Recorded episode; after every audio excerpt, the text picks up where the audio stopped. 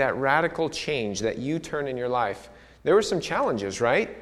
There's some confrontations that we have to face. And just think, you know, how, how some people are feeling right now. You know, I remember when I first made my, my stand for the Lord, I, had, I, got, I took some heat from my siblings, I took some heat from my friends. I even lost a few friends. So, so some of these people here, they need some new friends. Amen? Amen? Encourage them, show them the love of Christ. Well, here we are. We're, we have two more messages this morning and one more tonight. We are studying Bible prophecy.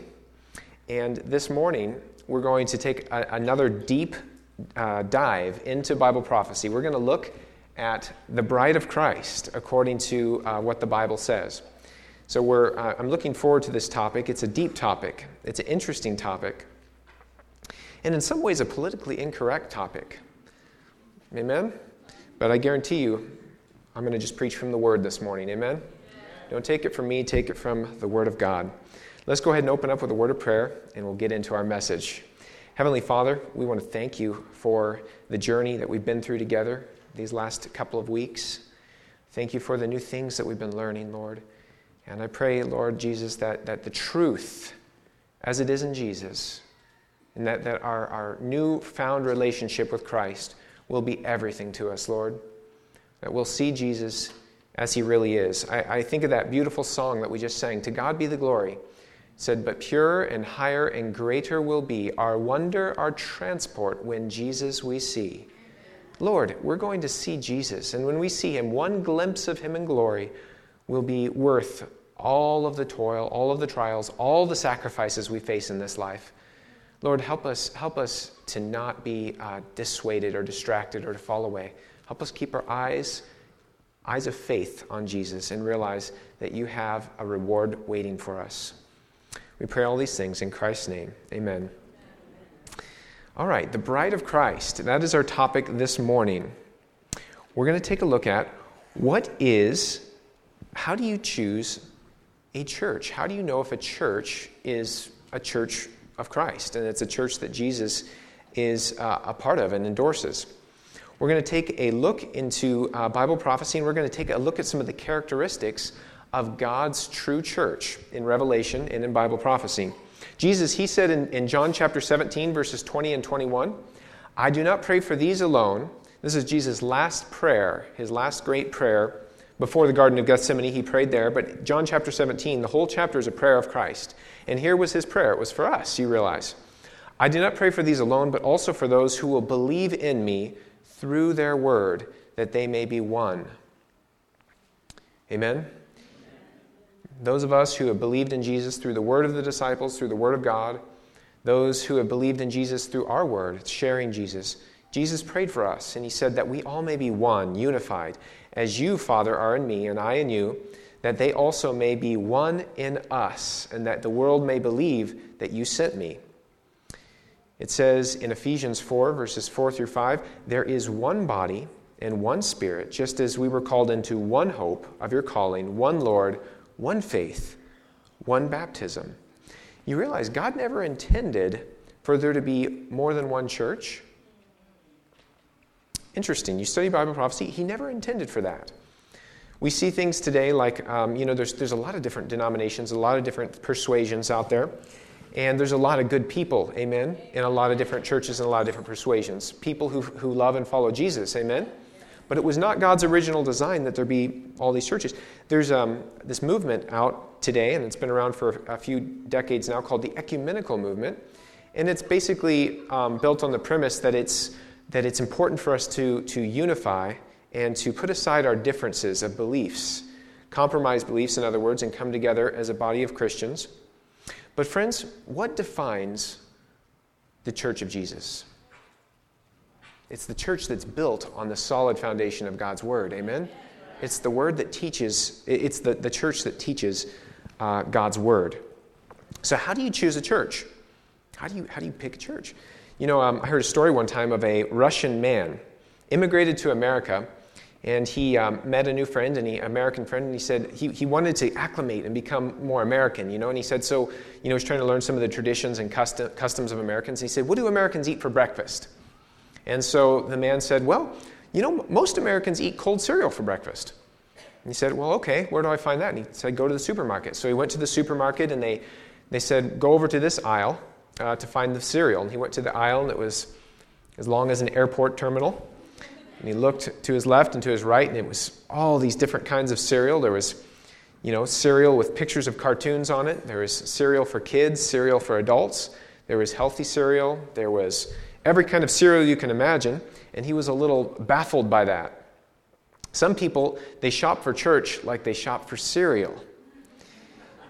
If you want to find a church that will entertain you, you can find it. If you want to find a church that will, you know, say that, that it's okay to, to sin as long as you come to church and, and you believe in, in you know, God, there's a church, you can find a church like that. There's a lot of reasons why people pick a church. You know, um, some of the top 10 reasons I looked at, uh, I looked at, looked this up. Some of the main reasons people go or choose a church is number one, it's close to my house. That's not a bad reason necessarily, but it shouldn't be the reason that you pick a church. It's close to my house. Um, you know, my grandma, my, my mother once asked my grandma, she said, she said, Mom, why do you, why did, so why did you marry, marry my dad? And you know what my grandma said? Because he was within walking distance.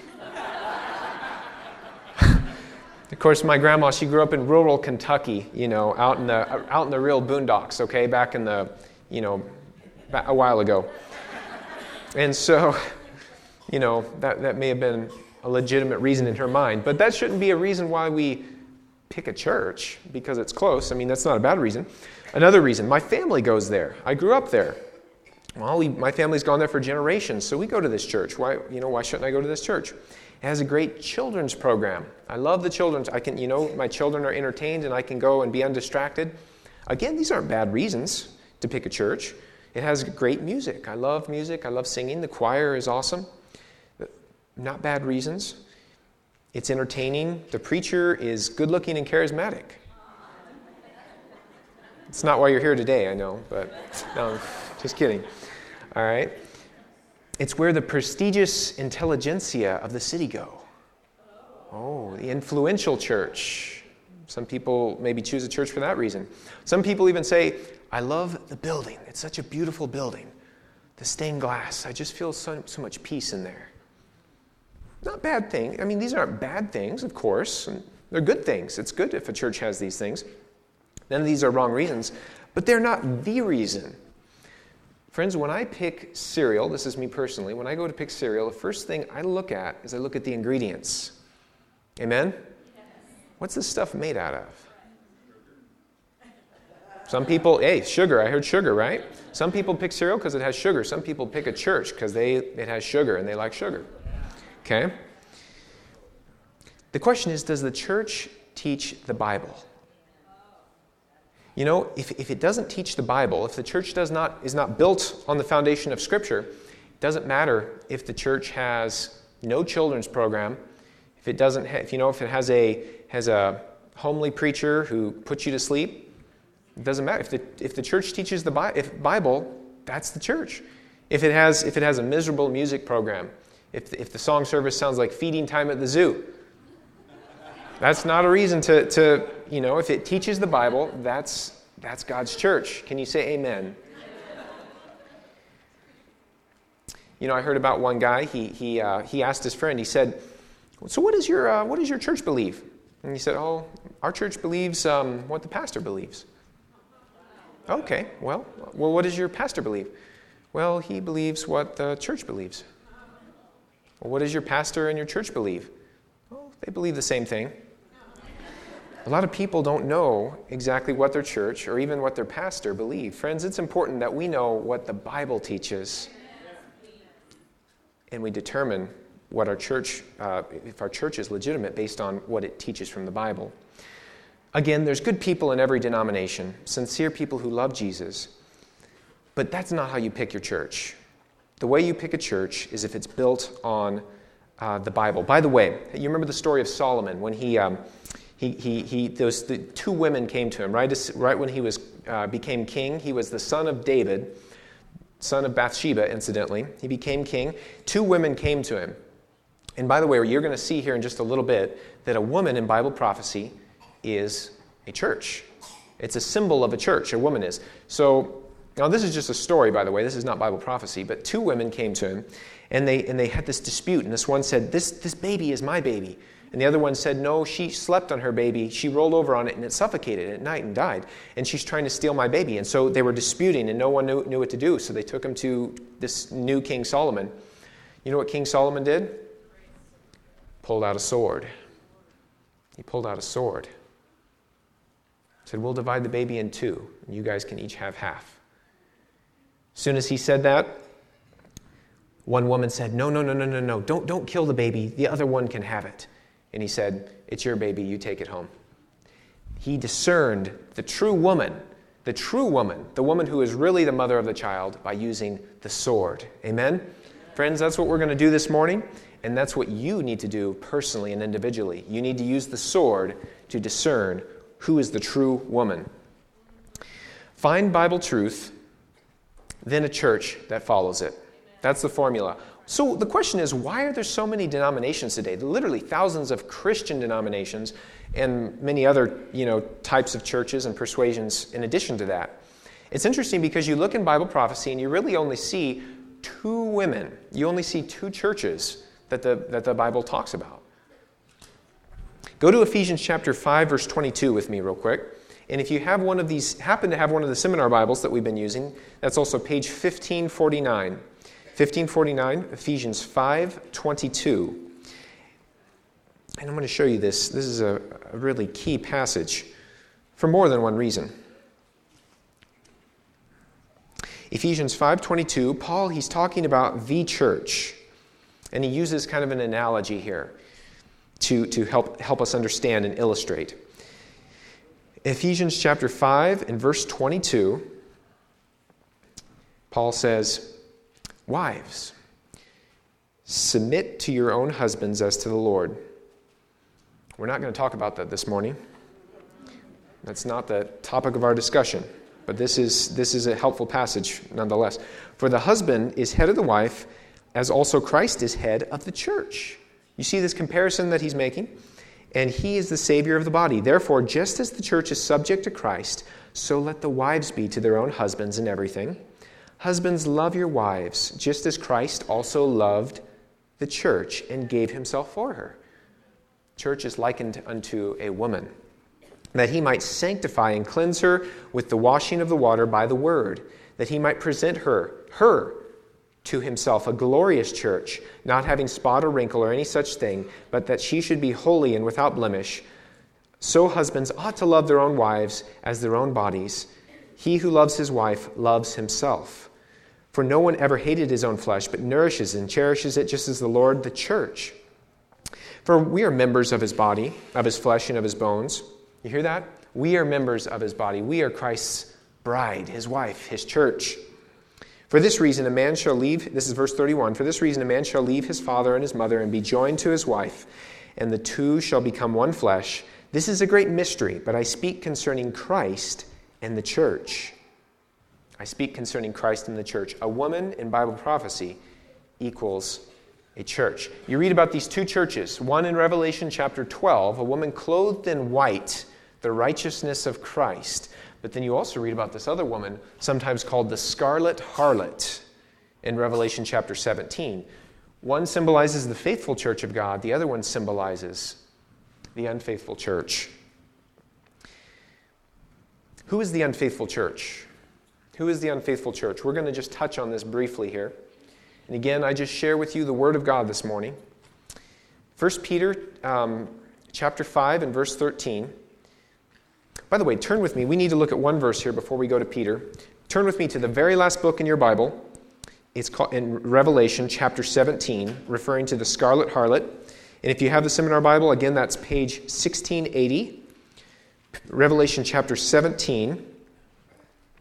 And we're going to take a quick look here at verse 1 and 5. Revelation 17, verses 1 and 5.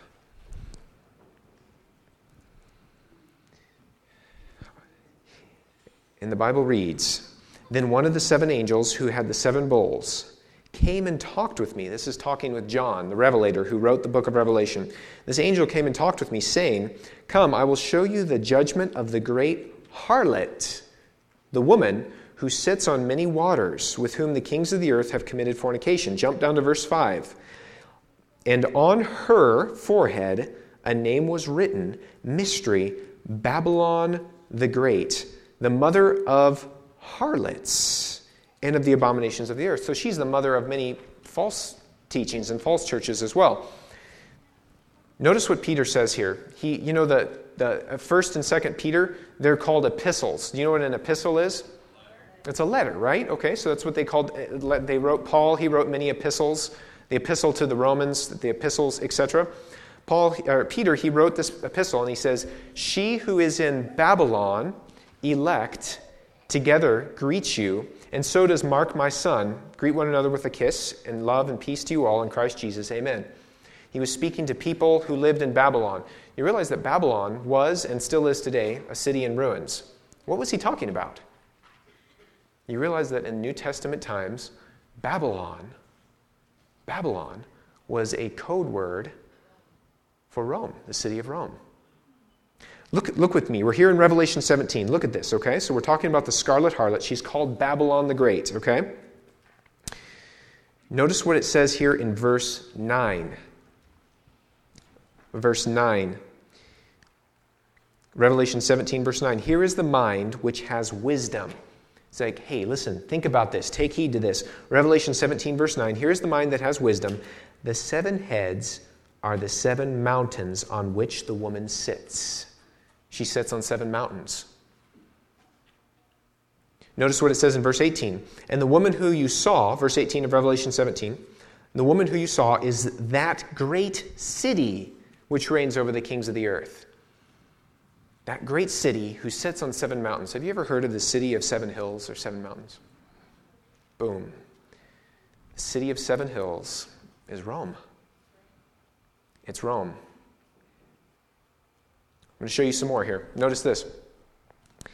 This is remember we talked about Isaac Newton, right? He was Isaac Newton is known for making many groundbreaking discoveries in science, mathematics, and astronomy. He is, in fact, considered by many to be the greatest and most influential scientist who ever lived. In his book, Observations upon the Prophecies of Daniel, which was published in London in 1733, he wrote about who this mystery Babylon woman was and about who, who, uh, who the Antichrist was. It says here a lesser known fact about Isaac Newton is, to, is his discoveries in the areas of religion, including his belief that the system of Roman Catholicism was the Antichrist power. Friends, this is what not only, you know, I'm telling you right now in the Bible, this is what many, many men in, in history have discovered. And did you realize that many men, such as Martin Luther, notice this, notable such as uh, notable others, such held the same view as Isaac Newton, uh, such as King James himself, who wrote the King James Bible, or you know, he didn't write it, but helped you know authorize the translation of it. Martin Luther, who was the founder of the Lutheran Church. Do you know the Lutheran Church, which is a huge church all over America today, was founded on the notion that the Roman Catholic Church was the Antichrist and they were separating themselves from Babylon. John Calvin, prominent theologian, John Wycliffe, uh, who was an Oxford pro- uh, professor, Thomas Cranmer, um, John Knox, and many other Protestant reformers. Did you realize, my friends, that every almost every Protestant, in fact, every Protestant denomination in America used to believe this very fact but it's, it's lost sight of and forgotten now. This is not a new thing that I'm sharing with you this morning. It may come as a shock to some of us, like, wait a second, what? The Roman Catholic Church? This is what I'll show you more in Bible prophecy and here in a second. But just understand that this is, this is what, what the reformers taught. Did you know that every Baptist in America used to understand this and believe this? Every Lutheran in America used to understand this and believe this. Who are our neighbors right next door? The Baptist church, right? They used to understand this, but it's been forgotten and lost sight of. Why? Why did they think this? Why did Isaac Newton, the greatest and most influential scientist who ever lived, why did he believe this? Why did the founder of the Baptist church believe this? Why did the, Martin Luther believe this? Again, we, we looked last night at the principle of Antichrist. It says in Daniel 7:25, "He shall speak pompous words against the Most High, shall persecute the saints of the Most High." This is talking about the little horn or the Antichrist. What other institution has persecuted and killed Christians uh, to, in such a large scale as the, as the Catholic Church? You look at the history of the Dark Ages, you realize who, who was the, the most notable pope we had before uh, Francis? John Paul II, right? He came, we had um, Benedict before Francis, but John Paul II was the pope right before Benedict, and he was a long reigning pope. He actually apologized. He wrote publicly and apologized. It was in the 60s or 70s. He apologized for the millions upon millions of lives that were shed in the name of Christ. You remember, again, the principle of Antichrist is using political or secular human power to achieve and execute religious agendas. That's exactly what happened in the Dark Ages.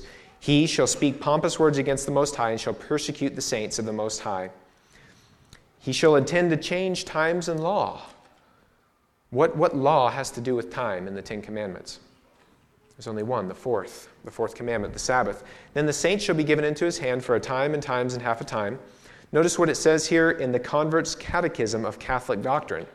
This is a Catholic publication. It has a you know, question answer format in there. It says, Why do we observe? Why do we observe Sunday instead of Saturday? We observe Sunday instead of Saturday because the Catholic Church transferred the solemnity from Saturday to Sunday. She shall intend to change times and law. Friends, I, as I point this out to you, I want, to, I want you to understand that I come from a Catholic background. You realize as a little baby, as a child, I was baptized as a Catholic. My whole, the whole, my mother's side of the family was all Catholic, strong Catholic family. My mother still has in her mind, she, she's not a Catholic t- today. She almost was a nun. But, but she still to this day has memorized um, Hail Mary and, and many other Catholic pra- uh, you know, prayers, and she remembers those things because she was a dedicated Catholic. I love my Catholic family, and there's many dedicated people in, in, um, in my Catholic family. My grandmother, she was a dedicated Catholic, the one who, you know, married my grandpa because she was walking distance. That one, she was a strong Catholic. And you realize that she died a Catholic. And I, I, I hope and pray and I believe that she'll be in heaven someday. Amen. I am not saying that Catholics are bad people. And, and, and neither was Martin Luther or Isaac Newton. They weren't saying that at all. No. They're saying that the system, the system which has a long, bloody history, is what the Bible prophesied would happen. You know, Paul, it says in Acts chapter 26, as he was standing before his, uh, his the judgment there and the, the, the, he was about to be executed, he told them, he said, Paul said, Hey, I've spoken nothing to you except what Moses and the prophets said would come. That's all the Bible prophets were doing. Daniel, and they were in John and Revelation, they're just telling us what was to come. And that's all I do today is I just I simply tell you what was to come. It says, He shall intend to change, change times and law it says the Catholic Church freely, freely says, well, we transferred from the solemnity from Saturday to Sunday. That's why we do it. The Pope has power. This is another uh, decretal um, from, from the Catholic Church. The Pope has power to change times, to abrogate or do away with laws, and to dispense with all things, even the precepts of Christ. This is a, a claim that they're not ashamed of. They're not bashful about that. Now, there's other churches out there who say they believe in the Bible and the Bible only, but they follow certain traditions, like, like worshiping on Sunday. Sunday is founded on script is not founded on scripture, but on tradition, and is a distinctly Catholic institution. This is from again from a Catholic author here. And they take the Bible and they do all kinds of gymnastics to try and prove that, that the Sabbath is on Sunday. The Catholic Church doesn't play around like that. They say, listen, the Bible doesn't teach that. In fact, they write about that. The Bible says Saturday is the Sabbath. There's many famous bishops who, who have acknowledged that in, in writing and publicly. They simply say the Catholic Church has the authority to change these things, and we do that, and that's what we, we go by. And so, so in a way, that's, that's, I mean, that's respectable in a way, because they're not twisting the scriptures, they're just saying we have power to change them. What happened? What happened? Back in the um, early, early part of the, the Middle Ages, back in the 300s, there were some great changes that were taking place in the Roman Empire. And as these changes were taking place, um, Constantine, he realized that the, that the Christian church was really, really growing and it was really becoming a, a, a force to be contended with. And Constantine, he realized that if he did not do something about this, if you can't beat him, join him. And so Constantine's like, you know what? I need to call myself a Christian so I can win the, the, the favor of these people, this huge sect of people that's become part of the Roman Empire. And so Constantine, he, um, he, you know, he, he, he, he, he said, hey, I'm a Christian. But then also there was many other pagan worshippers in his empire who worshiped things like the sun and other things like that. And so he said, you know what? I, you know, we're, we're Christian and we, we're all one big happy family. And he kind of combined everything. And he took his whole army and he, and he marched it through, through a river there in Rome, a, kind of a, a shallow riverbed. And he said, he, he marched his whole army through it and he said, hey, you've all been baptized. Okay? So, so he, he had a nominal conversion to Christianity. He passed a law then, what, the first Sunday law. And he said, and he, you, you can read this in history. You can read about this in the book, The Great Controversy. He, he passed this law on the premise that, that, that, that we needed a, a, a day for the family to rest. That's how it all started. It started with Constantine. And, you know, the family needed a rest day, and so we're going to have Sunday be a rest day. Well, the Bible teaches that Sabbath is supposed, the Saturday is supposed to be a rest day. Well, as, as time progressed, the, the, the, the, bishop of Rome came to power, and the, and the church gained more power until it actually gained power over the state, and it became a religious political power, and it enforced Sunday and it enforced its teachings. You can read, it's a long history, and we don't have time to get into all of that. Paul, he said this For I know this, that, um, that my departure, for I know this, that after my departure, savage, savage wolves will come in among you, not sparing the flock.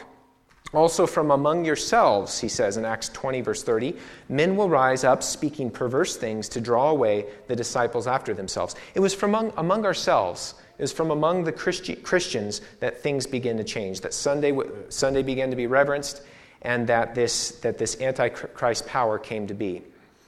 And again, friends, um, I just share with you what the Bible says. Also, from among yourselves, men will rise up speaking perverse things to draw away the disciples after themselves and persecute the people of God. Notice what it says here in Revelation chapter 12.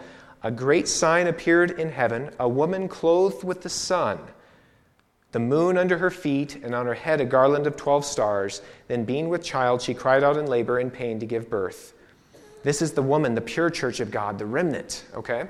And so here it says, And another sign appeared in heaven Behold, a great fiery red dragon having seven heads and ten horns, and seven diadems on his heads. He drew a third of the stars from heaven, drew them to the earth, and the dragon stood before the woman who was ready to give birth to devour her child as soon as it was born. She bore a male child who was to rule all nations with a rod of iron. And her child was caught up to God and to his throne. Then the woman fled into the wilderness where, she was, uh, where there was a place prepared by God that she should be fed there for 1,260 days. Do you realize that God's church, his people, in essence, had to flee into the wilderness? There was, there was a period of many hundreds of years, over a thousand years, where, where people who worshiped on the Sabbath, which, by the way, there's always, there's always been people who've worshiped on the Sabbath. There's a DVD series that I recommend everybody should watch at some time. It's called The Seventh Day. And it's, it's a five part program, and it basically covers the whole history of the Sabbath through all, all ages. Powerful program. In essence, God's people were in hiding, and the church that was, that was prominent was, was the state church or the Roman Catholic Church.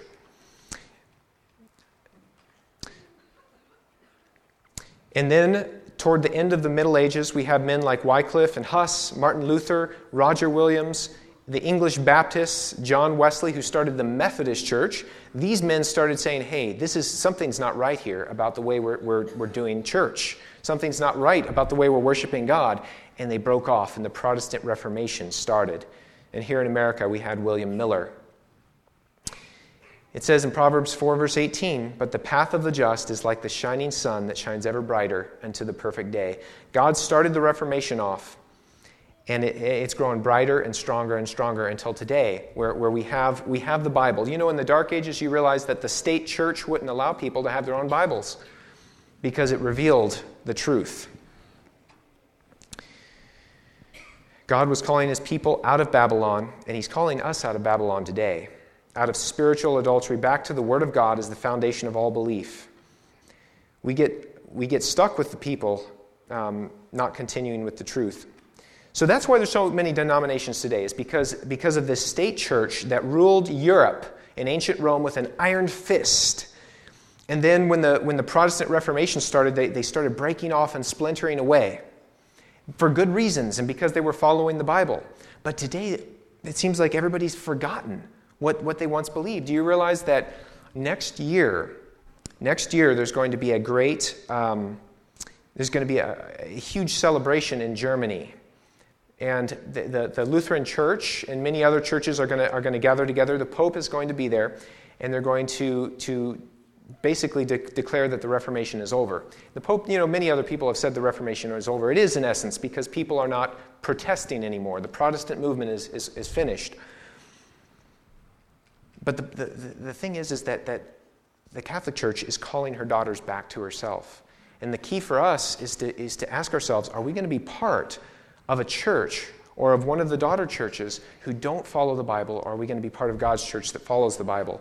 Again, I share with you the Word of God, and I tell you there are many good people in many churches. But I'm just telling you what Bible prophecy says and what the, what the, what the system is. Revelation 12, verse 17. And the dragon was wroth or angry with the woman and went to make war with the remnant of her seed, the leftovers, which keep the commandments of God and have the testimony of Jesus Christ. How do you identify God's people? How do you identify His church? They keep His commandments and they have the testimony of Jesus. We're going to look at that in a second.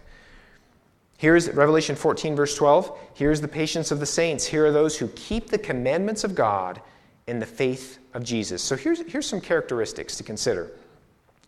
The characteristics of, of God's remnant people is number one, they keep the commandments, they have the testimony of Jesus, they are a global movement with a a special message. How do I know that?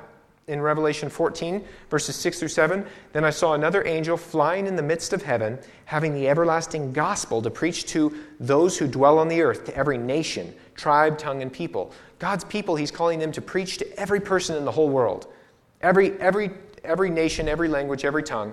You realize that the Seventh day Adventist Church has missionaries in more countries and in more places than any other church in the world the everlasting gospel. It's worldwide in scope. The judgment has come. Worship God as creator. Keeping the Sabbath, remembering that God created us in seven days on the Sabbath. Come out of Babylon. Don't receive the mark of the beast. And I think we'll be learning more about that in, in our epic series, right? Or in our more Discover, Discover Bible Prophecy, the mark of the beast. So, God's church, the remnant, they keep the commandments of God and they have the t- testimony of Jesus. By the way, do you realize that what I'm, I'm sharing with you today is the most politically incorrect thing you can say in Christianity today? That there is a remnant, that there is a, spe- that there is a, that, that, that God has a special group of people. I, again, am not saying that there are many Baptists who will be in heaven. I'm not saying that there are people who are not a Seventh day Adventist are excluded from heaven. I'm just saying that in God's last, in his last day, he has called a special group of people to proclaim a special message at a very special and difficult time. But what I'm saying today is people don't like that, especially today. It's very unpopular. What? No, no, you're not. No, we're all special. Well, I mean, we're all created by God and we're all special in that sense. But those who keep the commandments of God and who proclaim the, the last message, they're, they're called by God in a special way. The dragon was wroth and angry with the woman and went to make war with the remnant of her seed, which keep the commandments of God and have the testimony of Jesus. So, what is the testimony of Jesus Christ? We're going to dig into this just a little bit more, okay? Check this out here. It says in Revelation, so this is Revelation 12, 17. It refers to the testimony of Jesus Christ, those who keep the commandments of God and have the testimony of Jesus Christ. It says in Revelation 19, 10, this angel comes to him and he's talking to him. And John, he's just so overwhelmed. It says, And I fell at his feet to worship him. But he said to me, See that you do not do that. I am your, fel- I am your fellow servant and of your brethren who have the testimony of Jesus. Worship God, for the testimony of Jesus is the spirit of prophecy. What? What does that mean? What is the spirit of prophecy? Now, I, John, this is Revelation 22, 18, 9, eh, 8, 8 through 9. Now, I, John, saw and heard these things. And when I heard and saw, I fell down to worship before the feet of the angel. So he does it again to another angel who showed me these things. Then he said to me, See that you do not do that, for I am, I am your fellow servant and of your brethren, the prophets. I am of your brethren, the prophets. So what we're seeing here is we see this notion of the testimony of Jesus is the same thing, it's the spirit of prophecy. What is the spirit of prophecy? Well, if you look in Ephesians, back to Ephesians, Ephesians 4, verses 7 through 8. But to each one of us, grace was given according to the measure of Christ's gift. Therefore, he says, when he ascended on high, he led captivity captive and gave gifts to men. He gave spiritual gifts. You ever heard of spiritual gifts? Okay? And he gave and, and he and he himself, this is again continuing in Ephesians 4, and he himself, that is Jesus, gave some to be apostles, some prophets, some evangelists, and some pastors and teachers for the equipping of the saints, for the work of the ministry, for the edifying of the body of Christ, that is the church. You realize that when you come to church, God has, gives us all spiritual gifts to be used as part of his church, as part of the body. Amen? It's one of the, one of the most powerful and fulfilling things you can do is discern what your spiritual gift is and use that in the church. It's one, a wonderful thing. Joel chapter 2, verses, uh, verse, well, by the way, one of the spiritual gifts is prophets and, and the spirit of prophecy. And it, in Joel 2, 28, and it shall come to pass afterward that I will pour out my spirit on all flesh, and your sons and your daughters shall prophesy, and your old men shall dream dreams, and your young men shall see visions. So, so what, I'm, what I'm showing you here is that God, He promises to give the gift of prophecy um, in the last days. And, and, notice what he says here in, Ma- in Matthew 24 24. This is Jesus speaking. He says, For false Christs and false prophets will rise and show great signs and wonders to deceive, if possible, even the elect. For they are the spirits of demons performing signs. Now, here's the thing this is a really important verse and concept here because does Jesus say anybody who, who claims to be a prophet you should, you should avoid and watch out for? Is that the so? Oh, wait, you, are a prophet? No, you, you have the spirit of prophecy. You have the gift of prophecy. No, no, sir. Sorry, you're, you're, you're false. No, Jesus doesn't say that. He says, watch out for false Christs and false prophets. You have to discern who they are because there will be true prophets. Notice, how can you tell the difference between someone who is false and someone who is true. By the way, you'll, you'll notice in, in churches today, it's kind of an interesting thing. People believe in spiritual gifts, right? And they'll say, oh, yeah, man, he has the gift of teaching, or he has the gift of being an apostle. He has the, you know, people believe in that, but when you say, when you talk about the gift of prophecy, everybody's like, oh, no, no, no, no, yeah, no, that's, that doesn't happen anymore. That's, that was back in the Bible times. But wait a second, it's in the same list. God promises, he says there's going to be, there's going to be gift of prophecy, just as like their gift of pastoring, gift of teaching, etc. It's in the same list. So how can you tell the difference? How can you discern what is a false prophet and what is a true? Well, 1 Thessalonians 5, 19 through 21, do not quench the spirit, but do not despise prophecies, test all things, hold fast to that which is good. So, so there's a few things that, that you need to do. Number one, there has to be predictive accuracy. If they make a prediction, it has to come true. Okay, when a prophet, notice that, oh, and by the way, notice this verse here, Deuteronomy 18 22. When a prophet speaks in the name of the Lord, if the thing does not happen or come to pass, that thing which the Lord has, uh, that thing which the, that, that is a thing which the Lord has not spoken. So if he makes a prophecy and he says, hey, this is from the Lord, and he says this is going to happen, it doesn't happen, is he a true prophet? No, obviously. Okay, good. So that's number one. By the way, you, who knows who Nostradamus is? You heard of this guy? He made a lot of prophecies, 449 major prophecies. 18 were flat out wrong. 300 and 390 don't seem to correspond with anything that we can identify. They don't seem to have any meaning to anything in, in the future or the past. He has a 9% accuracy rate. Is he a true prophet? Only, only about 9% of what he says actually kind of seems to happen. Okay, that's not a true prophet. God's prophecies are always come to pass with 100% accuracy. You see that throughout the Bible. So, number one, predictive accuracy. Number two, biblical fidelity, true to the Bible, true to the teachings of the Bible. Notice what Deuteronomy 13, 1 through 3 says If there arises among you a prophet or a dreamer of dreams, and he gives you a sign or a wonder, and the sign or the wonder comes to pass, of which he spoke to you, saying, Let us go after other gods which you have not known, and let us serve them. You shall not listen to, that, to the words of that prophet or the dreamer of dreams, for the Lord your God is testing you to know whether you love the Lord your God with all your heart and with all your soul. There's going to be people who come and they say, I had a dream or I had a vision. referring to, you know, like supernatural from God type of dreams. Um, don't listen to them if what their dream and visions, if, if they contradict what the Bible says. That's not from God. God never contradicts himself. God says one thing and he'll say another thing, but everything he says always lines up together. Isaiah, here's another way to know. It says, To the law and to the testimony, if they do not speak according to this word, it's because there's no light in them. They have to, they have to agree with the Bible, friends. The Bible has to be our, our test and our rule of faith. So, so, predictive accuracy, biblical fidelity, dreams and visions. Notice this one. Uh, Numbers 12, verse 6 If there's a prophet among you, I, the Lord, make myself known to him in a vision. I speak to him in a dream. It's very common in the Bible for God to speak to people through dreams and visions. And he says, Hey, I'm going to speak this way. In the la- I'm going to speak this way. Your old men shall dream dreams, and your young men shall see visions. Joel 2.28. Is that clear? So, so dreams and visions, that if somebody says they has a dream or a vision, that's, that's not bad. That's, that, that's how God speaks stops breathing. This is kind of an interesting one, but did you know that, that in the Bible, there's, there's many uh, record, there's incidences recorded of prophets having a, giving a prophecy or having a vision, and they would stop breathing. Very interesting. And so, uh, notice this, okay? Daniel 10, verse 17, I'll give you one example. As for me, no strength remains in me, nor is any breath left in me. He's speaking while he's having this, this, this prophecy. Another thing, so he says there's, there's he, it says supernaturally strengthened. Daniel 10, verse 18. Then again, the one having the likeness of a man touched me and strengthened me. So you see some, you see some, some interesting characteristics here, but they're biblical, okay?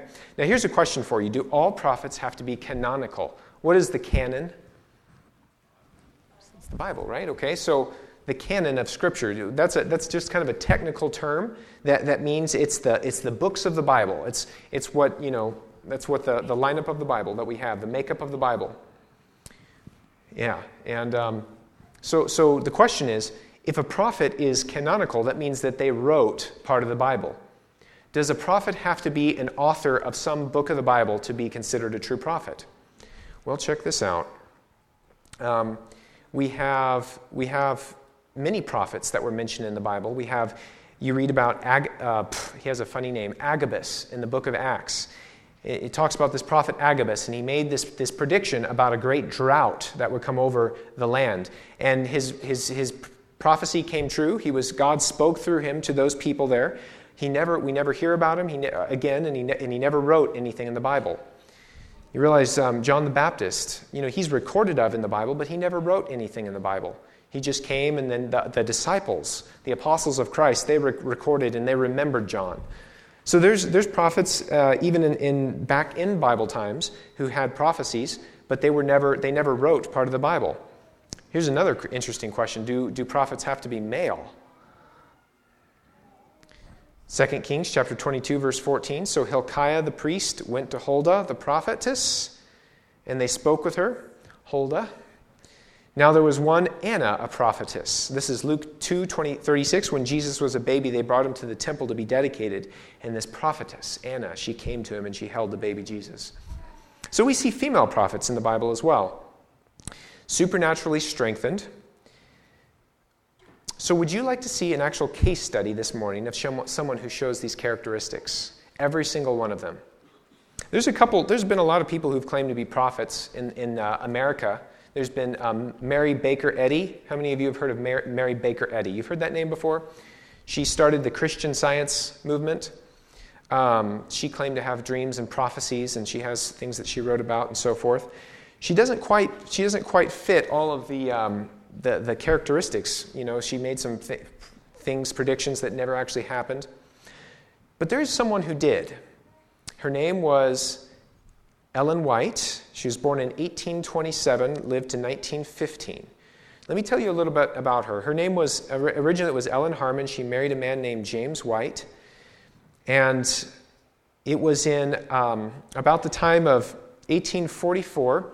You've heard of the Great Disappointment. There are many people who believe Jesus were going to return in that year. And, you know, she was a follower of Jesus, Ellen White was, and, and they, they experienced this great disappointment because they, they misunderstood what the Bible was saying about 1844. Just kind of like the disciples misunderstood Jesus' crucifixion. If the disciples really understood that Jesus was going to be raised in three days, they wouldn't have been so disappointed, but they misunderstood. And so here we have Ellen White, predictive accuracy. She made, some, she made, some, she made a lot of prophecies. One of the things was in, in 1902, she wrote about the city of San Francisco. She said there were some bad things going on in San Francisco back in that day. She said, Not long hence, these cities will suffer under the judgments of God. San Francisco and Oakland are becoming like Sodom and Gomorrah, and the Lord will visit them in wrath.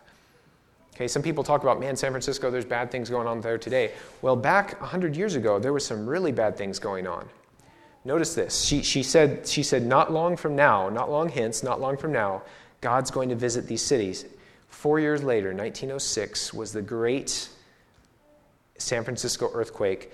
It, it, it did so much damage. It killed, it killed hundreds of people, and it did um, more than it did about five, $530 million worth of damage in 1906 currency, which would be astronomical today. San Francisco was, was, was almost destroyed completely.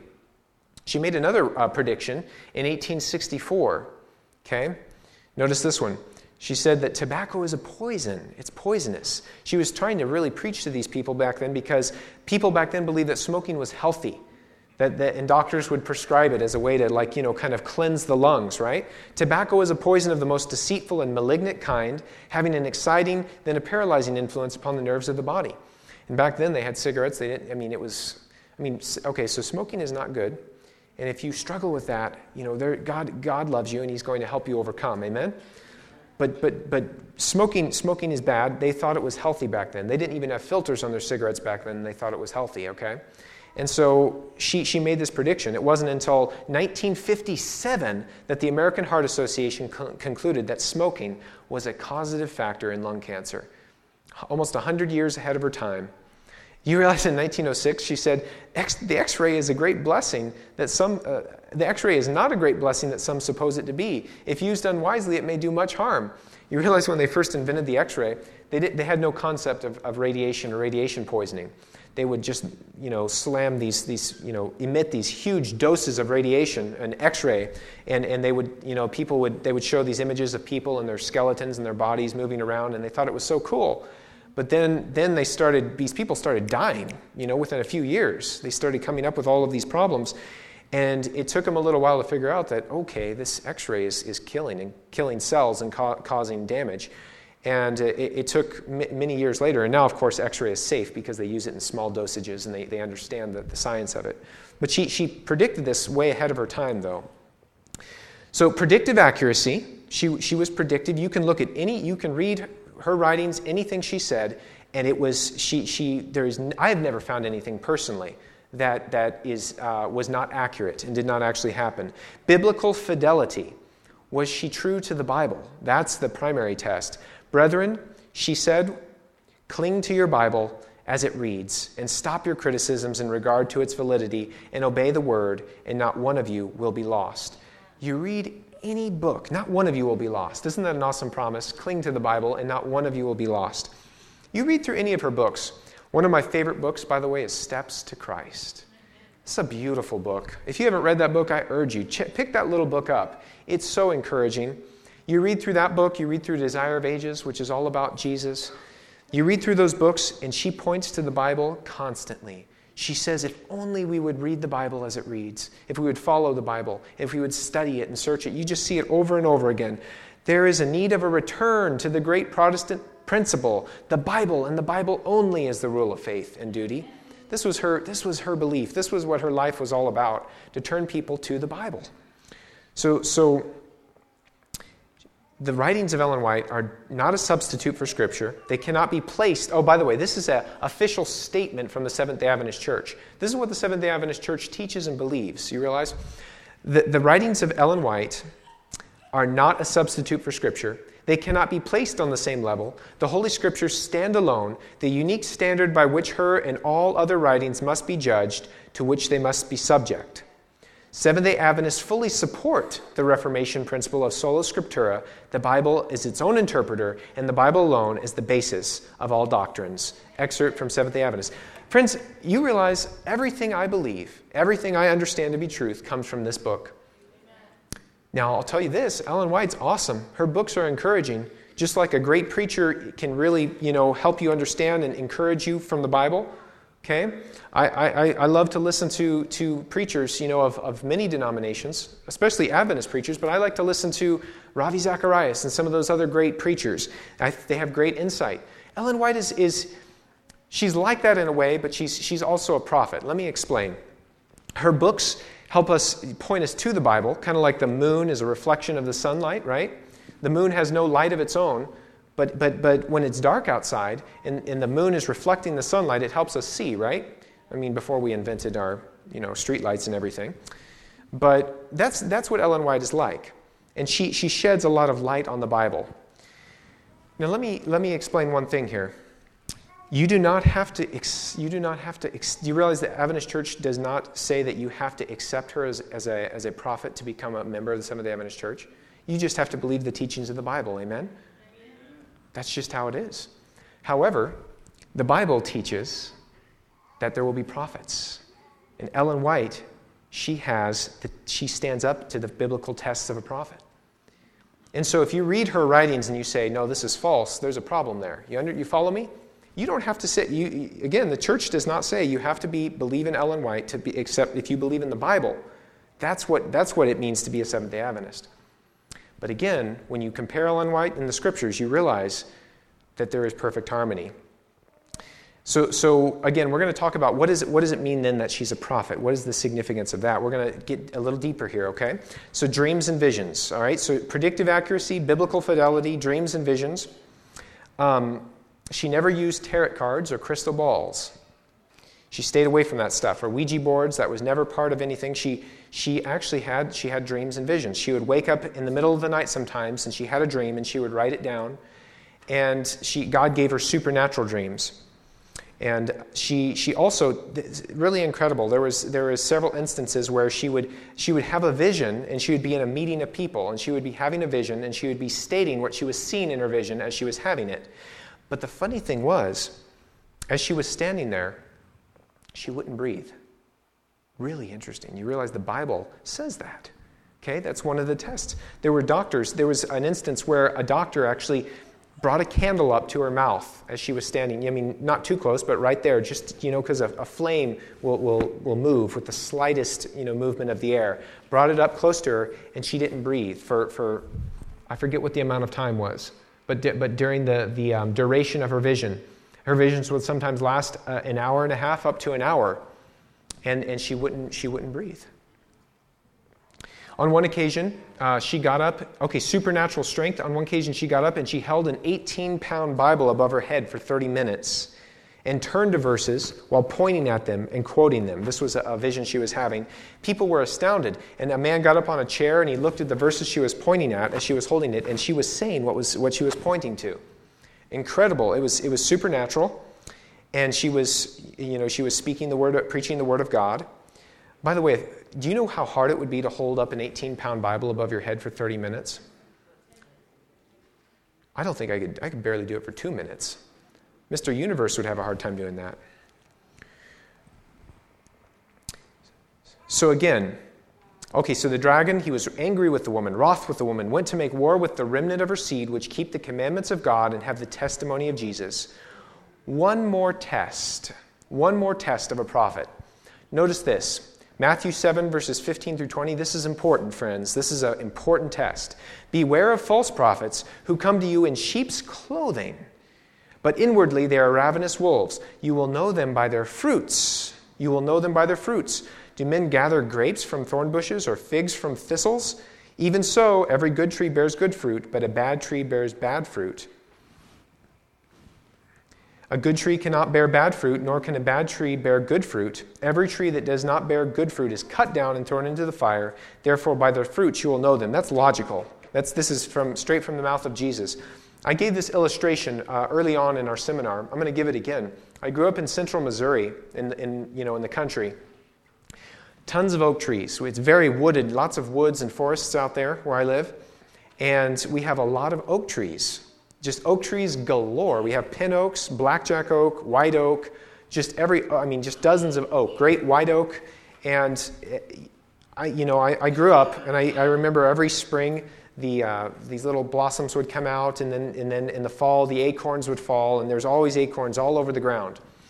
And as kids, you know, we, we learned how to, you know, do all kinds of fun things with acorns, make whistles and all that kind of stuff. I know what an oak tree is, okay? I grew up in, in the center of the oak, oak tree capital. I come to California, and I lived here for a couple years, and I went to this. Um, I, I, I can't remember where it was. It was a park kind of up in the foothills. I think it was east of Fresno somewhere. And somebody pointed out this tree to me. I said, I said, wow, this is kind of a, a nice big tree. And they said, yeah, it's an oak tree. I said, no, that's not an oak tree. Get out of here. I know what an oak tree is. You know, I was pompous, right? I thought I knew what an oak tree was. And he said, and you know, the leaves didn't look anything like an oak tree leaf. You know, normally oak tree leaves are big and broad. They had these little, little oval leaves with kind of these little spiky things on it. And the bark looked different. I'm like, this is not an oak tree. It can't be. And he said, Well, look, look down here at the ground. I looked down, there were acorns. There were acorns.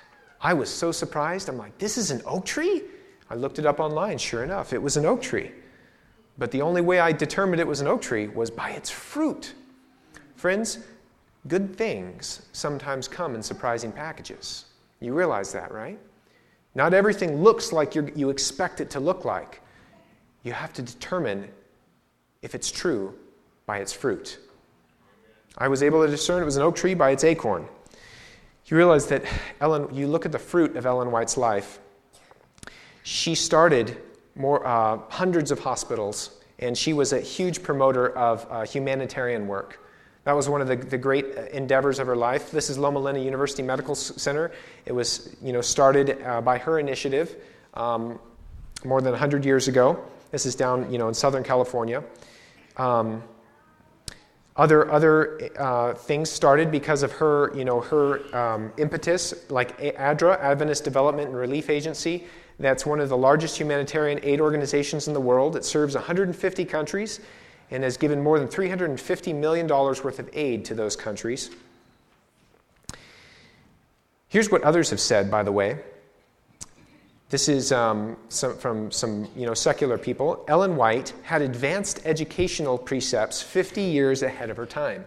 She wrote a little book called um, Education and another book called Child Guidance. You want a good book that really helps you know some good principles for raising your kids in the fear of the Lord? Read the book Education. Read the book uh, Child Guidance. It's kind, of, she kind of, it's kind of the cheat sheet for life. She has these little books, and, and people, you know, people from universities who've read these things, like the book Education, are like, man, these are th- principles we should be doing in our schools, uh, you know, today. She had ideas that were 50 years ahead of her time. Dr. Clyde McCay, professor of nutrition at Cornell University, in spite of the fact that the writings of Mrs. White were written before modern nutrition, no better guide for nutrition exists today. She wrote her books over 100 years ago, and he's saying today that, that no overall better guide exists. Now, of course, it's, it's helpful to you know, study about modern nutrition, but it's just like a foundational guide. Her books, her books are, are still uh, helpful, very helpful today. Women have been honored, ranging from, listen to this quote. You know, who knows who Paul Harvey is? You ever, you remember Paul Harvey on the radio? Okay. So, Paul Harvey, nationally syndicated uh, radio guy. Women have been honored, ranging from Martha Washington, Emily Dickinson, and Rachel Carson I, came, uh, I can name an American author who has wrote more than William Shakespeare or Tol- Tolstoy, whose writings are, are the best for optimum spiritual and physical health. Her name is Ellen White. You don't know her? Get to know her. That was in 19, uh, 1997 telecast. So, once again, the characteristics of the remnant church they keep the commandments of God, they teach the Bible, they follow the Bible, no matter what. Number two, they have the testimony of Jesus, spirit of prophecy. Number three, they are a global movement with a special message. God, God gave, has given the, the Seventh day Adventist Church a special gift through Ellen, the work of Ellen White. And friends, I have, I have, when I was in my teens, I was in my late teens, and I first started, you know, really accepting and coming to a knowledge of these truths, I remember I was, I was like, wait a second, a prophet? Wait, what, a prophet? A female prophet? I started, I started reading, you know, Ellen White's stuff, and I started doing some studies.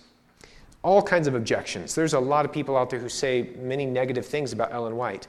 I tested a bunch of those things. Every time it was proven false. Friends, Ellen White is a blessing. I taste and see. The Lord says, taste and see that the Lord is good. Taste and see. Pick up Steps to Christ. Pick up Desire of Ages. See for yourself.